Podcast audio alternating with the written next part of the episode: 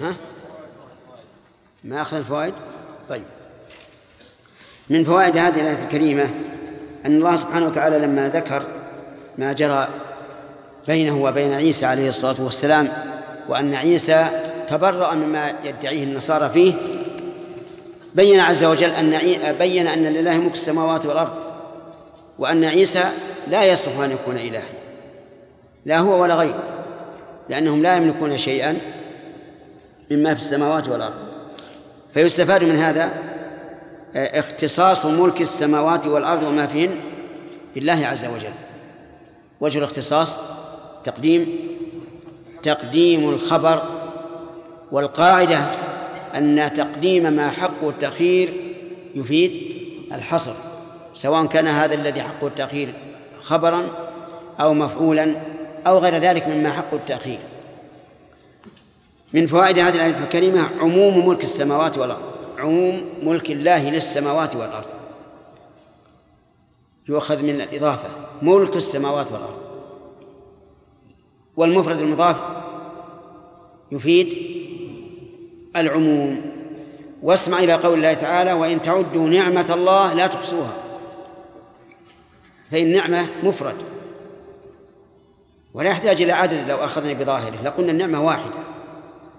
لكن لما كان المفرد المضاف يفيد العموم صح أن يقول لا تحصوها ولهذا لو قال الإنسان عبدي حر وعنده أعبد من يعتق منهم؟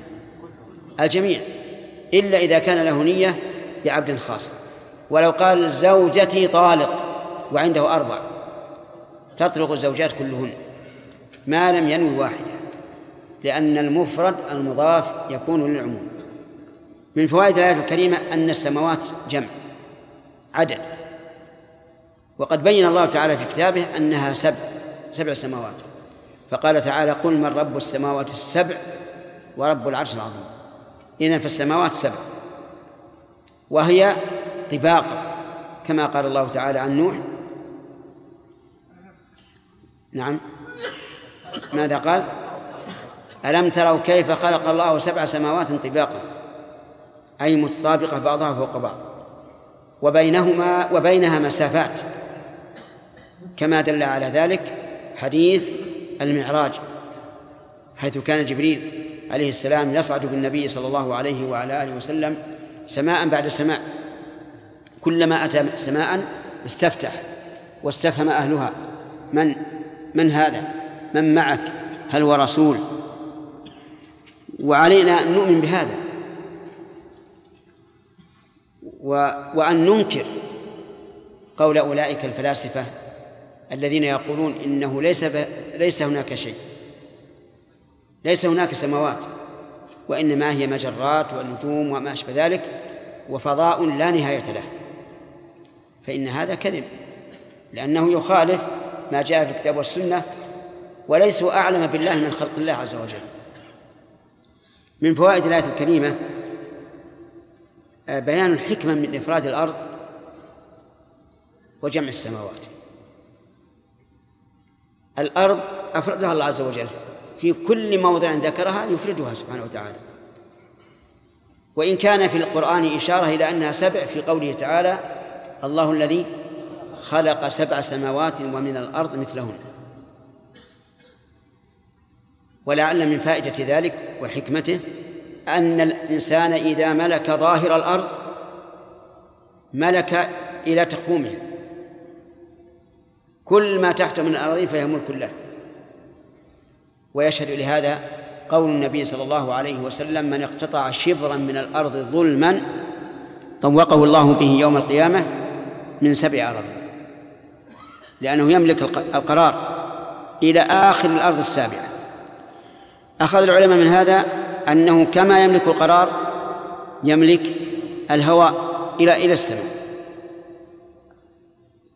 لو أراد أحد أن يبني على ساحة بيته رفا يسمونه إيش؟ لا لا. قصدي رف يجلس عليه لا إله إلا الله. فرندة أو بلكونة طيب. لو أراد أن يبني على على فناء بيت جاره بلكونة فإنه يمنعه حتى لو كانت عالية. لو أن أشجاره امتدت أغصانها إلى هواء جاره نعم طالبه بقطعها أو ليها إذا أمكن. إذن الهواء إلى إلى أين؟ إلى السماء. القرار إلى الأرض السابعة لأنها كلها أرض واحدة.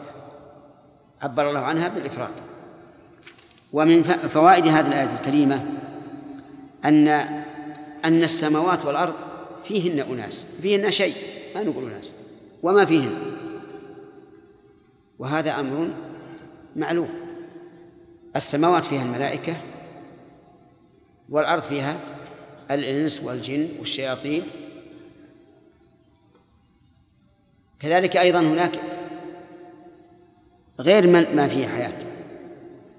الجبال السحب النجوم كلها ثابتة لله عز وجل لله ملكه. ومن فوائد هذه الآية الكريمة عموم قدرة الله عز وجل على كل شيء. لقوله تعالى وهو على كل شيء قدير. وهذه العبارة يعني هذه الصفة مطلقة على كل شيء قدير. وهل هو قدير على ما لا يشاء؟ نعم قدير على ما لا يشاء فإذا شاءه وقع. وبهذا نعرف خطأ من يعبر من الناس فيقول إنه على ما يشاء قدير. انتبه يا ولد. إنه على ما يشاء قدير. ما يجوز هذا. لا يجوز. لأنك إذا قلت إنه على ما يشاء وقدمت أيضا المعمول خصصت قدرته بإيش؟ بما يشاء دون ما لا يشاء. وهذا غلط. هو قادر على ما يشاء وما لا يشاء. لكن ما شاء الله كان وما لم يشاء لم يكن. قال بعض المتأخرين وإذا قلت إنه على ما يشاء قدير فقد وافقت القدرية لأنهم يقولون إن الله لا يشاء أفعال العبد. وإذا كان لا يشاؤها لم يكن له قدرة عليها.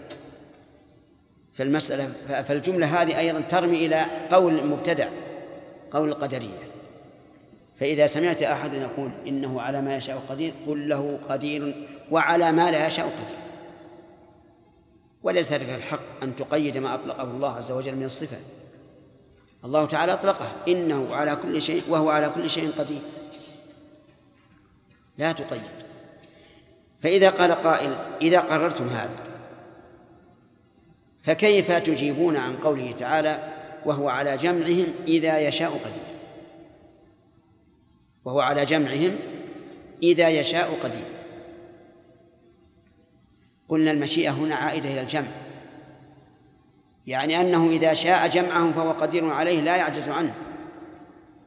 خلافا لمن يقول إنه لا يقدر على جمعهم وأنكروا البعث. فيكون التقييد بالمشيئة هنا إيش؟ للجمع لا للقدرة. فإن قال قائل ما تقولون في الرجل الذي يدخل الجنة آخر من يدخلها؟ فإذا قال هذا الله هذا لك. قال الله تعالى إني على ما أشاء قادر. نقول نعم هنا المشيئة قيدت بفعل معين. يعني كأن الله يقول له إني شئته فأنا قادر عليه. مثل قوله وهو على جمعهم إذا شاء قدير. والمهم أنه ليس لنا أن نقيد ما أطلقه الله عز وجل. بل نقول إن الله على كل شيء قدير. ثم قال الله عز وجل بسم الله الرحمن الرحيم. نتكلم عن البسملة وإن كان هذا قد مر علينا كثيرا لكن لعل بعض الإخوة لم يكونوا حضروا. البسملة آية من كتاب الله. آية من كتاب الله عز وجل. تبتدأ بها كل سورة. ما عدا سورة براءة. فإنها ليست لم تبدأ لم تبتدأ بالبسملة. لأن أي آية تنزل يبين النبي صلى الله عليه وعلى آله وسلم موضعها لكن في سورة براءة ما ما ذكر. ما ذكر البسملة فأبقاها الصحابة رضي الله عنهم بدون بسملة. لكن أشكل عليهم هل هي مستقلة أو من من الأنفال فوضعوا بينهما حاجزا بدون بسملة. وأما من قال من الأعوام إن الجن اختطفوها فهذا لا أصل له إطلاقا ولا يجوز اعتقاده. ولهذا يقول بعض العام ورأيت أنا في بعض المصاحف. أعوذ بالله من النار ومن غضب الجبار ومن كيد الأشرار بدل البسملة. وهذا حرام لا يجوز. نقول هكذا كتبها الصحابة وهم أسوتنا وقدوتنا هي بعض آية في سورة النمل. لأن الله تعالى ذكرها على سبيل الحكاية. على سبيل الحكاية. إذا جعلناها آية هل هي مستقلة أو تابعة لما بعدها؟ هي مستقلة لا تابعة لما بعدها فلا تعد من آياتها. لكن اختلف الناس في في في البسملة في سورة الفاتحة. هل هي مستقلة أو من آيات الفاتحة؟ والصواب أنها مستقلة. لدلالة السنة القولية والفعلية على ذلك. أما القولية ففي الحديث القدسي أن الله تبارك وتعالى قال قسمت الصلاة بيني وبين عبدي نصفين. فإذا قال الحمد لله رب العالمين قال الله حمدني عبدي وذكر الحديث ولم يذكر البسملة. وأما السنة الفعلية فإن النبي صلى الله عليه وعلى آله وسلم كان لا يجهر بالبسملة. هذا هو الثابت عنه. وتركه الجهر بالبسملة في الصلاة الجهرية يدل على أنها ليست من الفاتحة وإلا لجهر بها كما يجهر في بقية آياتها. بقي أن يقال البسملة مبدوءة بحرف الجر.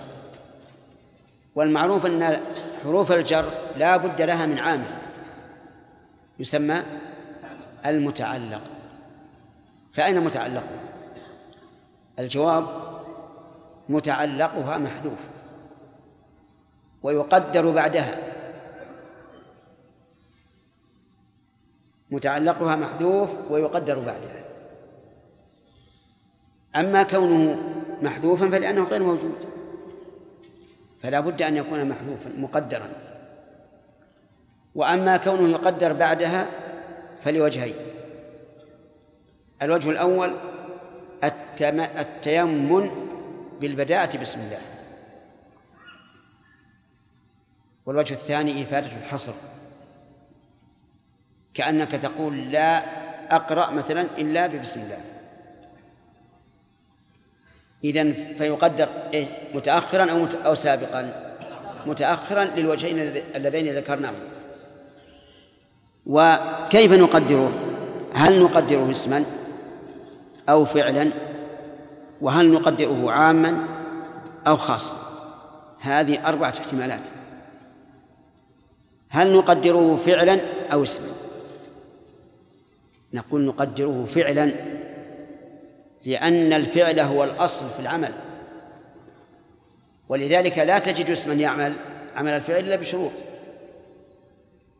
وإذا كان هو الأصل كان تقديره أولى من تقدير الاسم. وهل نقدره عاما أو خاصا؟ نقول نقدره خاصا. لأن الخاص أدل على المقصود من العام. فالآن نضرب أمثلة. إذا قدرنا بسم الله ابتدائي فهذا مخالف للأولى من وجهين. بسم الله ابتدائي مخالف من وجهين. الأول أن قدرناه. اسما والثاني قدرناه عاما.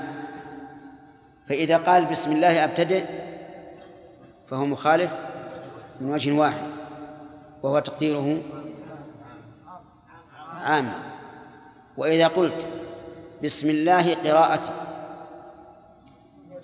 من وجه واحد وهو أنك قدرته اسما. وإذا قلت بسم الله أقرأ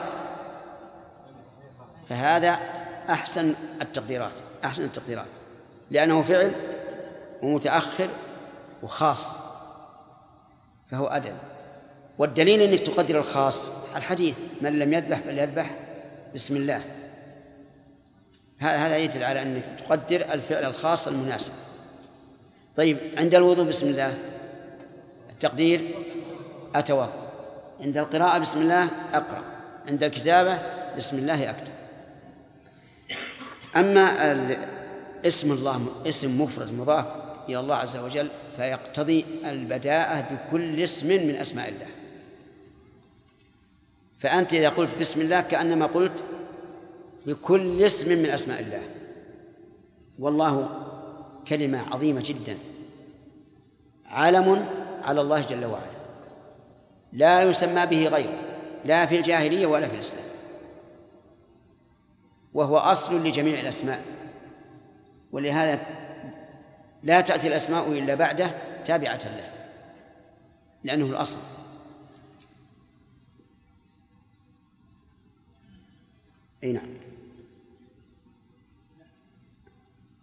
ناخذ أسئلة ولا نمشي؟ أسئلة؟ طيب. البداءة بسم الله في أثناء السورة نعم. نعم البداءة بسم الله في أثناء السورة. ذكر بعض أهل العلم أنها أنها سنة. يعني مستحبة. والصواب أنها ليست مستحبة. لأن الله تعالى قال فإذا قرأت القرآن فاستعذ بالله من الشيطان الرجيم. فمثلا إذا قلت أعوذ بالله من الشيطان الرجيم بسم الله الرحمن الرحيم لله ما في السماوات وما في الأرض؟ فقد زدت. لأنك إنما تقول أعوذ بالله من الشيطان الرجيم فقط. فإذا قال أليس هذا فعلا وينبغي أن أبدأ بكل فعل بالبسملة؟ قلنا إذا قلت هذا فقل بسم الله الرحمن الرحيم أعوذ بالله من الشيطان الرجيم. لكن الصحيح أنه لا يستحب البداء بها لكن شيخ المدارس هل ينكر على الطلاب يعلمون يكرر عليهم نعم نعم يعلمون لئلا يتخذوها سنة. نعم يحيى. يقولون إن الله على كل شيء قدير. هل الله سبحانه وتعالى قادر على أن يخلق نفسه؟ أعوذ بالله. ومن من يقول يعني هل الله قادر على المعدوم؟ مثل هذه الأسئلة يعني. ما يخالف. نقول أما قادر على أن أن يخلق على أن يخلق نفسه فكيف يكون هذا؟ لأنه قبل نفسه معدوم كيف يكون؟ وأما قدرته على المعدوم فنعم يقدر أن يخلق المعدوم قبل أن يكون السماوات والأرض هي هل هي قديمة أزلية؟ أبدا ما هي أزلية موجودة بعد بعد أن لم تكن كل ما سوى الله فهو موجود بعد أن لم يكن لكن يقولون إن الشيطان قال له أبناؤه إنك إذا مات العابد لا تهتم به وإذا مات نعم وإذا مات العالم فرحت فرح عظيم. قال نعم لأن العالم أشد علي ضررا من العابد. وتأتي بقية القصة إن شاء الله.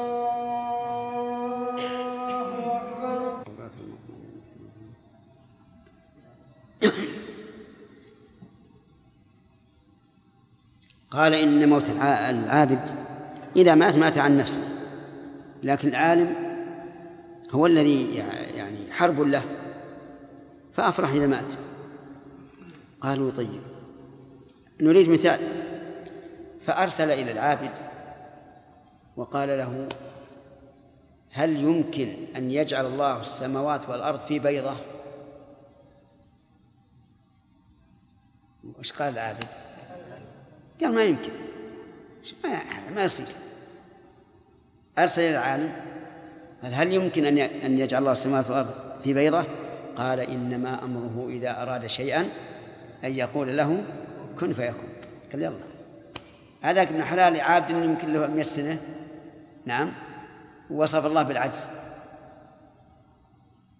والعالم قال كلمة حقيقة. لو أراد الله عز وجل أن يجعل السماوات والأرض في بيضة قال كن فيكون. وإن كنا لا ندرك هذا بعقولنا فالمهم أن الشيطان يورد على الإنسان مثل هذه الأشياء مثل هذه الأشياء. ولكن الإنسان إذا قال آمنت بالله وأنه على كل شيء قدير وأن أمره إذا أراد شيئا يقول له كن فيكون زال هذا. نعم يا سليم. المعدوم الممكن والمعدوم الممتنع. أبدا كل هذا من طرق المتكلمين. ولا ينبغي أن يبحث فيها إطلاقا. سم بالله أعوذ بالله من الشيطان الرجيم. بسم الله الرحمن الرحيم. الحمد لله الذي خلق السماوات والأرض وجعل الظلمات والنور كفروا بربهم يعدلون. هو الذي خلقكم من طين ثم قضى أجلا وأجل مسمى عنده ثم أنتم تمترون. وهو الله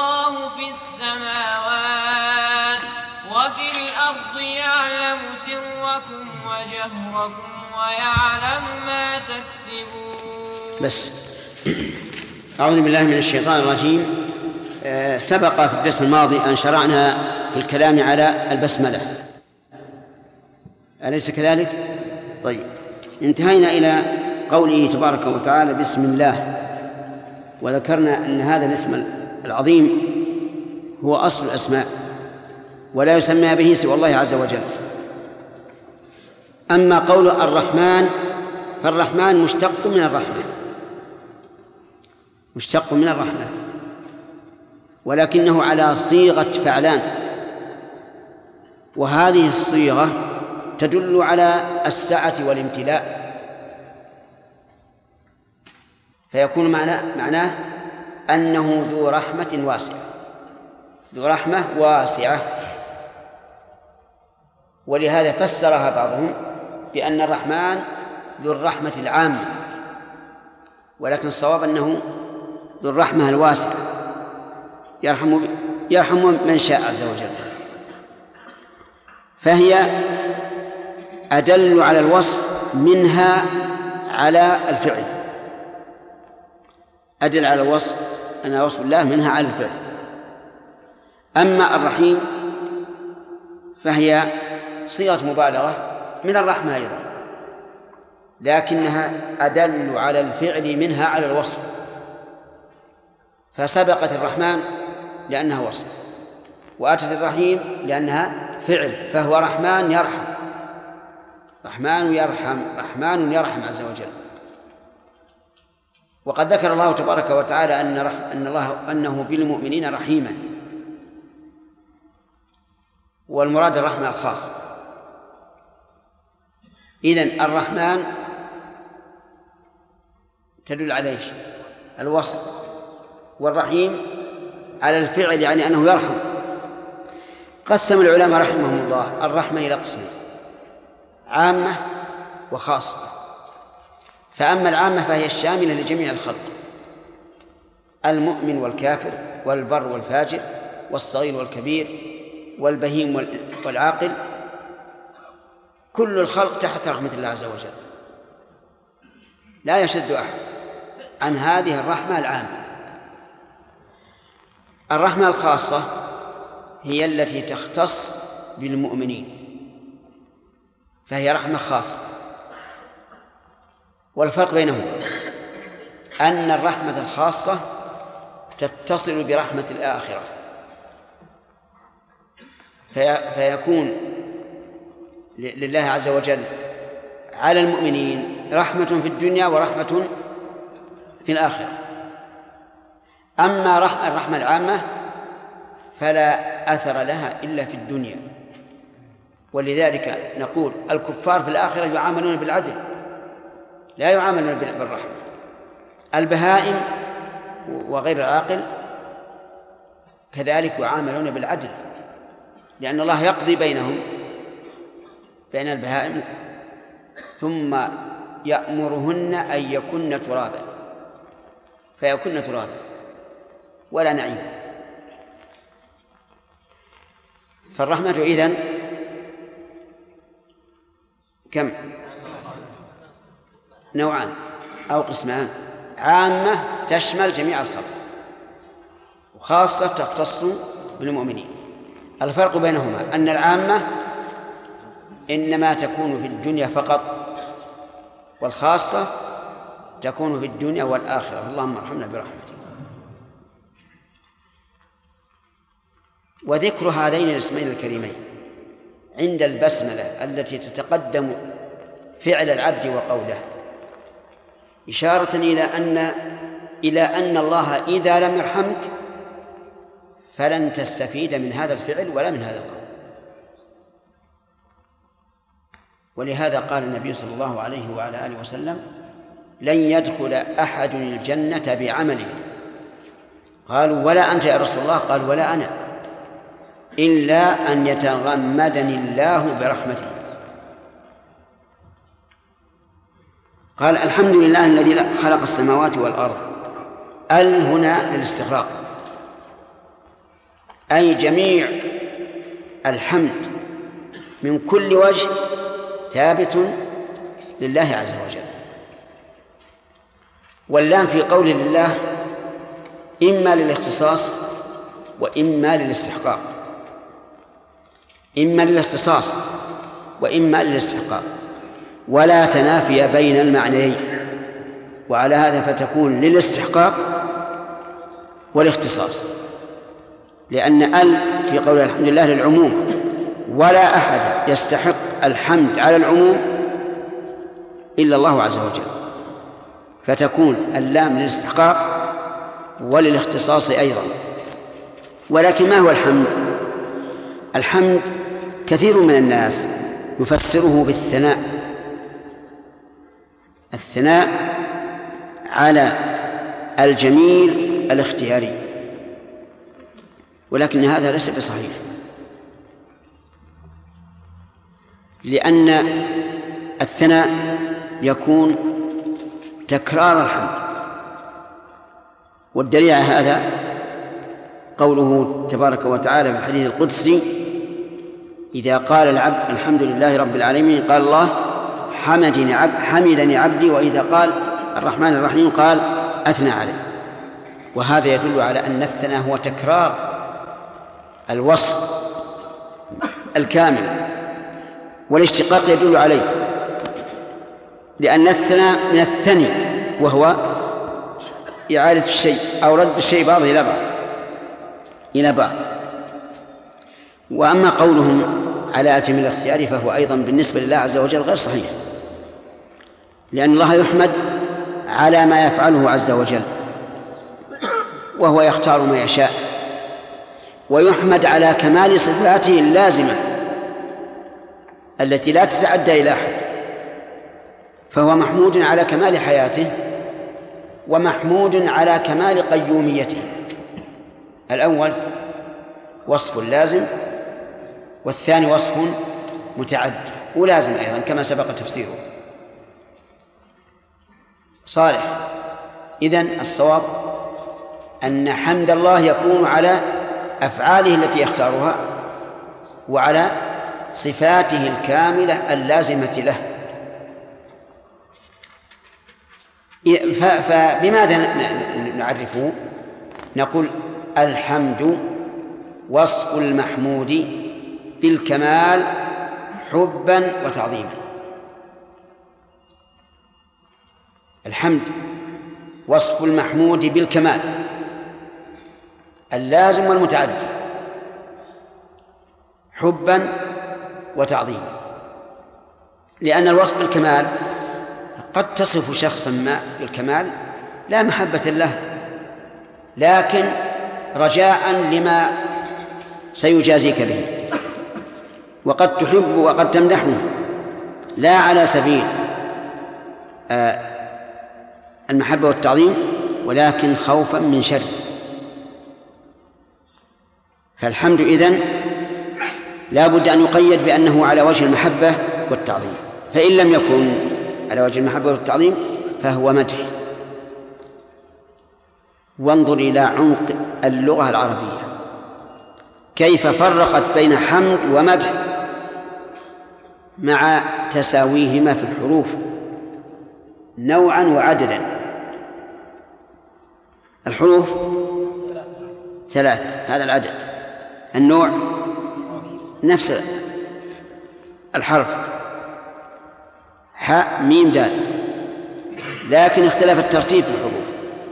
حمد ومدح باختلاف هذا هذا الترتيب اختلف معناه. اختلف معناه. وال وال والنسبة بينهما الخصوص والعموم. فكل حمد مدح. وليس كل مدح حمدا. لأن الحمد كما قلنا لا بد أن يكون على وجه المحبة والتعظيم. والمدح بخلاف ذلك. قد يمدح الرجل آه، سلطانا أو وزيرا أو ما أشبه ذلك لا محبة له ولا تعظيما له لكن يرجو نواله أو يخاف منه. أما حمد الله عز وجل أما الحمد فلا. وقد ذكر ابن القيم رحمه الله الفروق بينهما في كتابه بدائع الفوائد. الذي حثنا شيخنا عليه حين الطلب. وقال إنه كتاب عظيم. وهو كذلك. يشبهه من بعض الوجوه صيد الخاطر لابن الجوزي. لكن من حيث العمق والمعنى والفائدة لا سواء ولا مقارنة. فهو رحمه الله آه، بين بيانا واضحا الفروق بين الحمد والمدح. وبحث هذا المبحث حتى أنضجه طبخا. وقال إن شيخنا يعني ابن تيمية رحمه الله كان إذا بحث في مثل هذه الأمور أتى بالعجب العجاب رحمه الله. ولكنه كما قيل تألق البرق نجديا فقلت له إليك عني فإني عنك مشغول. لأن شيخ الإسلام ما عنده التفرغ إلى أن يتكلم في مثل هذه الأمور؟ ويتكلم بما هو أعظم. وقد جمع أخونا وزميلكم فريد ابن عبد العزيز الزامل المباحث النحوية التي تكلم عليها شيخ الإسلام ابن تيمية. جمعها في رسالة. ولكنها لم تطبع بعد. وهذا طيب. ومر علينا من هذا النوع. مر علينا في كتاب اقتضاء الصراط المستقيم. لما تكلم على قول الله تعالى وخذتم كالذي خاض. بحث بحثا ما تجده في أي كتاب رحمه الله. المهم نرجع إلى ما نحن بصدده. الحمد هو وصف المحمود إيش؟ بالكمال على وجه المحبة والتعظيم. لله قلنا اللام للاستحقاق وإيش؟ والاختصاص. لا أحد يستحق الحمد كل من كل وجه إلا الله عز وجل. وهذا الحمد المذكور خاص بالله عز وجل. فهو جل وعلا مستحق لأن يحمد والحمد الكامل مختص به. أما الله فهي علم على الله عز وجل والتعبير بها أحسن من التعبير بغيرها. بعض الناس الآن يعبر فيقول قال الحق كذا وكذا. قال الحق كذا وكذا. هذا صحيح أن الله هو الحق المبين. لكن اجعل عبارتك على عبارة السلف. فهم يقولون قال الله. أو يقولون قال ربنا. أما قال الحق فهذه يأتي بها الإنسان لأجل يفتح الأذهان حيث يقول الإنسان السامع من هذا من هذا الحق؟ لكن نقول قال الله التي بنيت عليها الألوهية والعبادة أحسن. ولكن لا بأس أن تقول قال ربنا أو قال ربكم. كما كان الرسول عليه الصلاة والسلام يقول لأصحابه أحيانا أتدرون ماذا قال ربكم؟ الله مشتقة من الإله. لا مشتقة من الألوهية. وأله بمعنى تعبد. تعبد. وليست بمعنى تحير كما زعمه بعضهم. لأن الإنسان إذا قال الله ما يجد تحيرا يجد ربا معروفا عز وجل. لا لا حيرة فيه فيه. يقول أصلها الإله. لكن حذفت الهمزة لكثرة الاستعمال. وقالوا إن نظيرها الناس وأصله الأناس.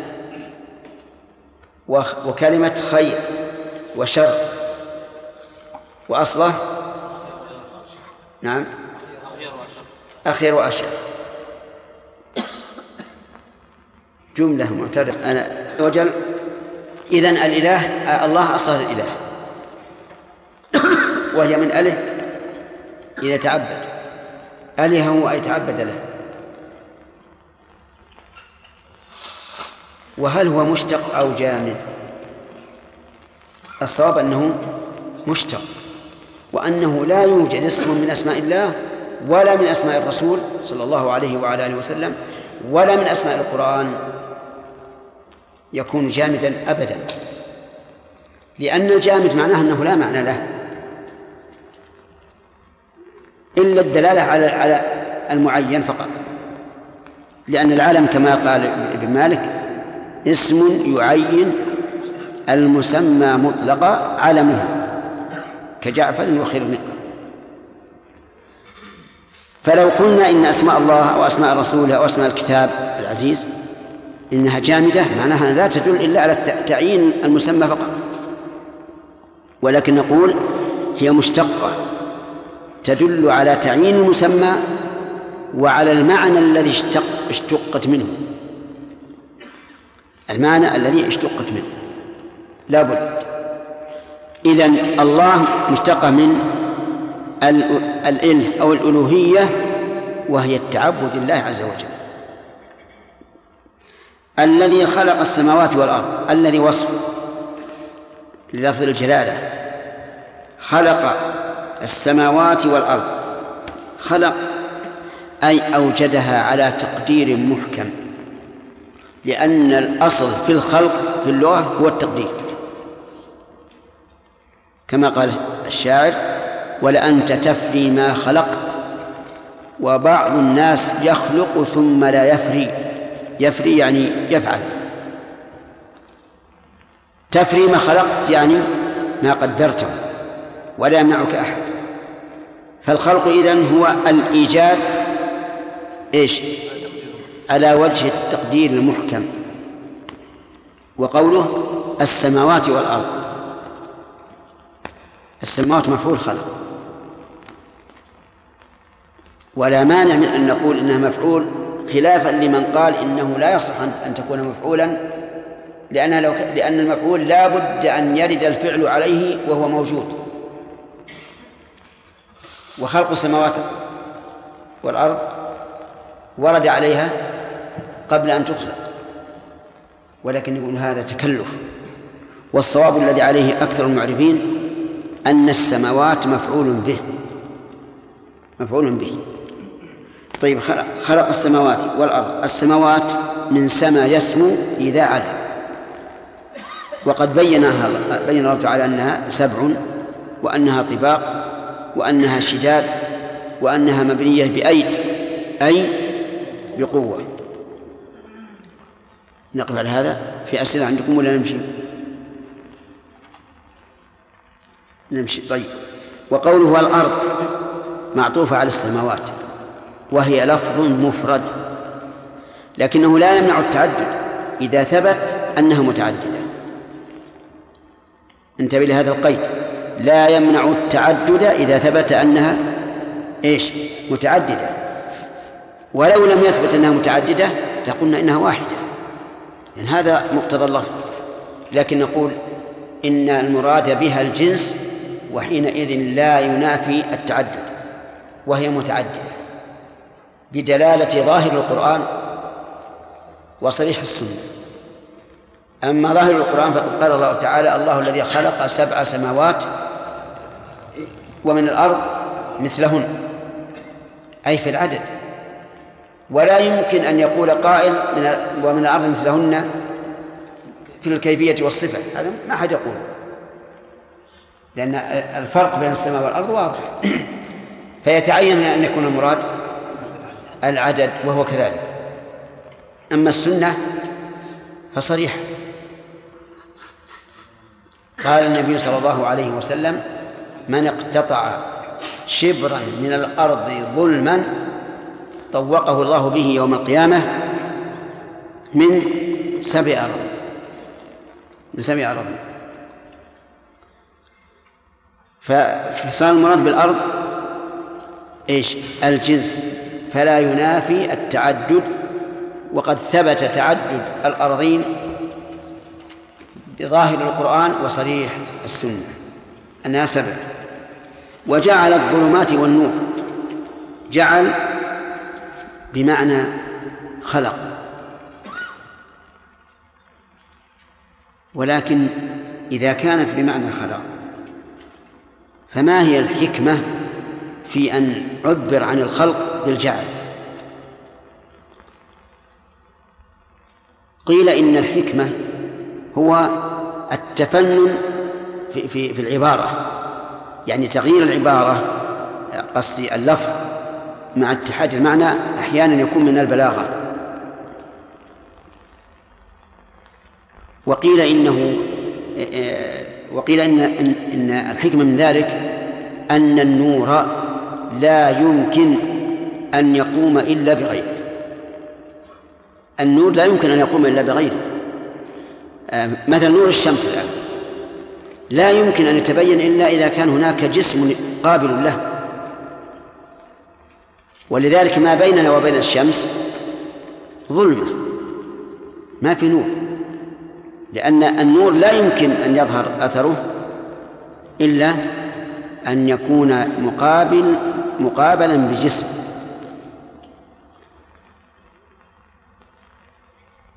تجدون الآن الفرق بين أن أن تقابل الشمس جسما قابلا للحرارة وجسما غير قابل. وقسما قابلا لنصاعة البياض وقسما غير قابل. لأن النور لا يمكن أن يكون قائما بنفسه ولا يتبين إلا إذا كان إيش؟ منعكسا على على على جسم فهذا هو الحكمة من قوله وجعل. حكمة أخرى أن الظلمات والنور تكون حسية ومعنوية. تكون حسية ومعنوية.